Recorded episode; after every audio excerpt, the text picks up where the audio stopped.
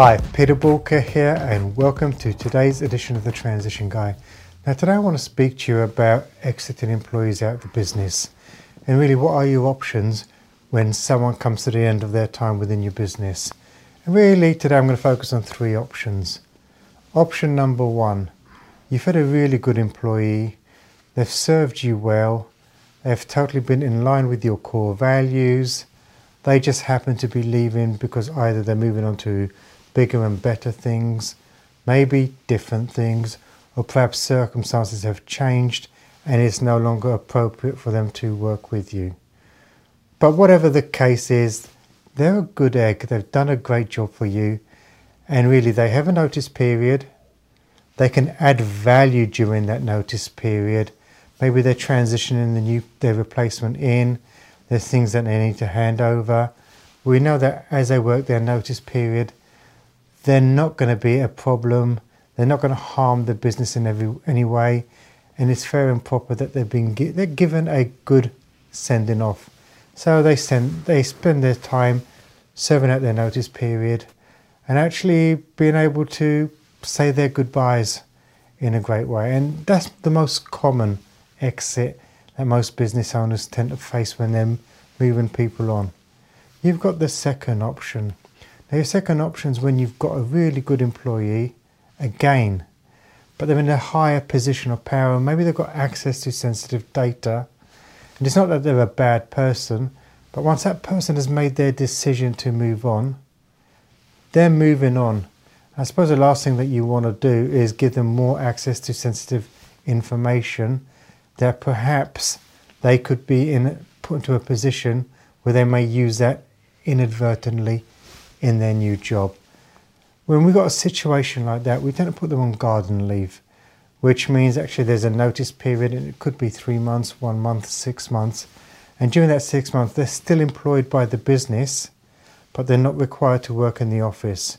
So they're, they're required to be at home. And if the business needs them for anything, like if they hire a replacement and they need a little bit of a sort of training period or whatever, they can call upon that employee. But what that employee cannot do is go and work for someone else or start their new position during that period. And very often, what people will do is have that sort of gardening period just to stop them running straight to a competition. And then you've got the third, your third option, and as I'm sure you've seen it in the films, where when someone sort of gets removed from a business, their desk is sort of packed and they are frog marched out the business. Now, I'm not saying we frog march people out, but there's that instant cut. Now, that is really appropriate when you've got someone on your team that either has been a troublesome employee and them leaving has been the right thing for the business, or there's someone that you're going to exit because they're not the right person, they're not the right fit, and actually keeping them on to serve their notice period would do more harm than good.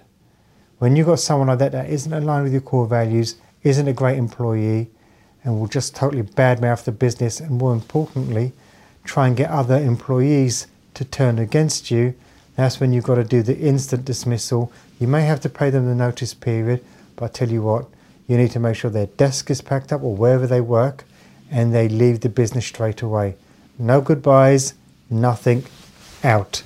Because if you don't do that and they have got the opportunity to poison everyone else, they will take that opportunity. So there are your three ways. Let them serve their notice period if they're a great employee. If they're a great employee in a position of sort of high responsibility and access to information that we don't necessarily want to continuously give, we stick them on to garden leave and thirdly, if they're not a great employee and we need to exit them, we do that really quickly and exit where they can't poison anyone else, they can't really spread their negativity, and it's gone. Now, if you want to talk more about how to exit employees, you need more information, head over to boolkah.com and get in touch. And finally, remember failing to learn is learning to fail. Please stay safe.